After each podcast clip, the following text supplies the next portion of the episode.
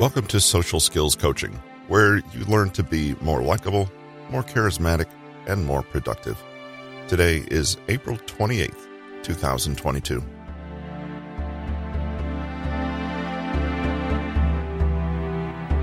Are you a skeptic or a cynic? Do you know the difference between the two? Today, from Patrick King's book, The Independent Thinker, we take a look at skepticism and how it's a healthy approach to making sure what you're digesting as far as information is accurate and trustworthy. It's not about simply refusing to believe what people tell you. It's refusing to blindly believe what people tell you and requiring facts and evidence to support what they're telling you. Thanks for joining us today.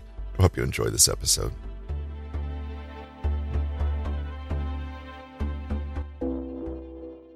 Skepticism is a model to truly understand what you're looking at and gain the truthful view of it. The word skepticism is frequently misunderstood, sometimes being labeled as an undesirable trait. When someone says they're skeptical about a certain thing, they might ruffle the feathers of somebody else who thinks they're just letting their negativity get in the way. Why'd they have to ruin all the fun with their skepticism? Some people use the word skeptical interchangeably with the word cynical, but there's a world of difference between the two. Except for both trains of thought involving a measure of disbelief, they couldn't be more different. A skeptic approaches everything from a standpoint of reason and learning. They're open-minded, but picky about requiring evidence. The cynic, however, distrusts any viewpoints they don't already agree with. They're firm and fixed in their beliefs. They believe everything in life will progress in a certain way, and there's no point in questioning it. Even hard, verifiable evidence may not sway their beliefs. Cynicism is dangerous because it implies there are no answers to anything in life. A cynic believes that matters have already been determined and there's no point in challenging them. Cynicism shuts down investigation and discourages interest. That's dangerous because it leads to hopelessness. Skepticism, on the other hand, has a positive goal of discovering real truth. A skeptic seeks to find irrefutable truth, or as close as they can get to it. This, by definition, involves going beneath the surface and determining what's really in front of you. The word itself derives from the Greek skeptikos, which translates to inquiring or looking around. The mission of a skeptic is to question. The skeptic's mind is trained to look for the basic facts, impartial to any bias or agenda. This is probably an unnatural way for most of us to be thinking, but it can shed light on how much you leave uncovered. Skeptics don't settle for having blind faith or wishing truth into existence. They don't want to burst anyone's bubble, but neither do they want to fill someone up with false confidence. They just want to understand, and they do not discriminate between the conclusions that might surface. They're the impartial judge of a criminal court, with similar standards and adherence to intellectual honesty. They see things in only black and white, as you also must. There can be no wiggle room. Skeptics operate only on evidence. They must have proof that the assertions of other people actually work or are completely true. They can't accept facts simply at face value. Before a skeptic can decide something's real, they need to seek confirmation in the form of data or consistently repeated results. The mere fact that someone just heard somebody say something is nowhere close to being evidence. That's merely an anecdote, and the plural of anecdotes is also not evidence.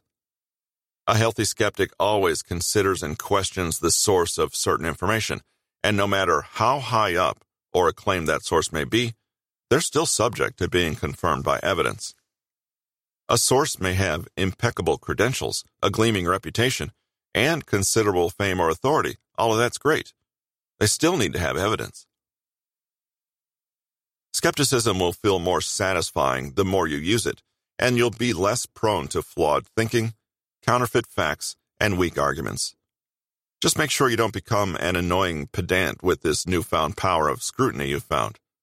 Skepticism is more of a mindset of withholding judgment until you're sure the truth is plain to see. the pursuit of truth and reality might echo something you're already familiar with, the scientific method. Indeed, skeptics resemble scientists more than anything else for their strict standards of proof. The scientific method is a time-proven process for gathering information that scientists have used for centuries to test their theories. It works by putting observations and assumptions to scrutiny to ensure that the truth is discovered. For instance, if someone makes an observation that it grows colder at night, there would be no way of proving this to be true unless data was collected during daytime and nighttime and compared. The scientific method is generally considered to consist of five stages: asking a question, constructing an hypothesis, testing by experimentation, analysis of results, and forming a conclusion.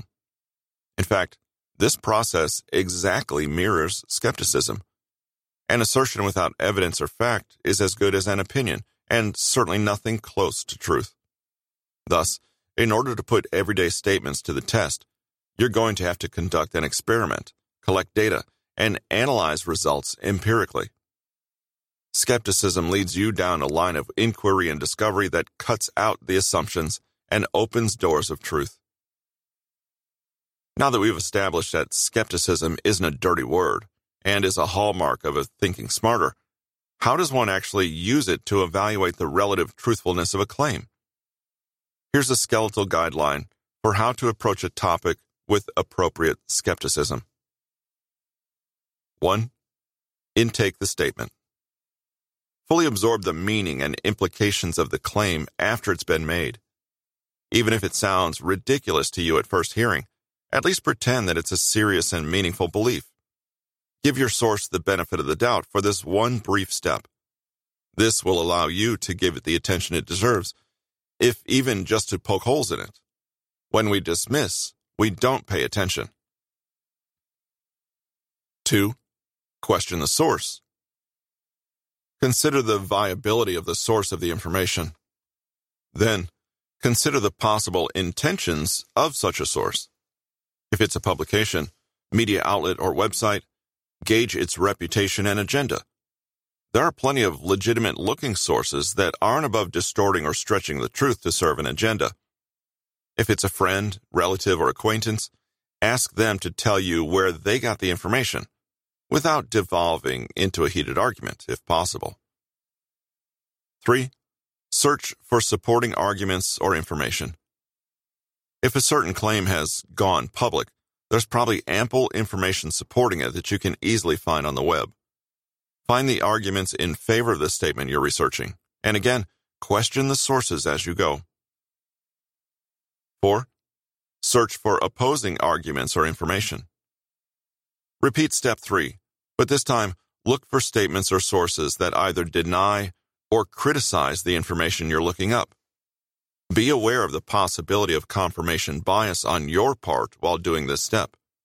Don't discount opposing views or gravitate toward unreliable sources just because they'll back up your own beliefs. Give yourself a higher standard of truth. Five, question your findings logically. Here's where you put together what you've learned and weigh the likelihood of the statement being true or false. I like to write things down as a way of thinking through them, and you can do that by listing pros and cons, making a mind map, or writing a persuasive essay to yourself. Or you can simply do some heavy contemplation in your head without writing anything down. Remember, you are seeking evidence, not certainty, and you don't need an explicit answer. You just want to look beneath the surface. Wherever the evidence points is where you look. If you find the original claim viable, then you agree. If you found too much doubt or contradictory evidence, you disagree. If you've seen compelling evidence for both sides and can't reconcile it right now, you can decide to leave it for the time being. Again, what's important is truth, not certainty.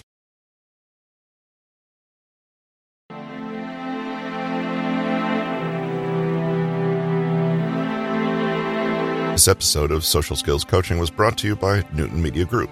Thanks for tuning in.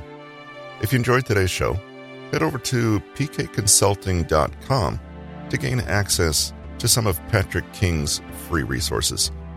Have a great day, and we'll talk to you on Monday.